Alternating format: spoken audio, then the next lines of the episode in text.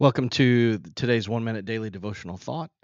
Uh, today's verse of the day comes from Matthew chapter 9, verses 37 and 38, where Jesus says to his disciples, The harvest is plentiful, but the laborers are few.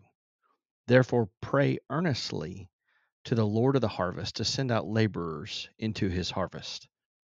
You know, I grew up on a farm in Nebraska, and at harvest time, it takes all hands on deck. It takes a lot of folks and a lot of big equipment to get the job done. And you don't have any time to waste.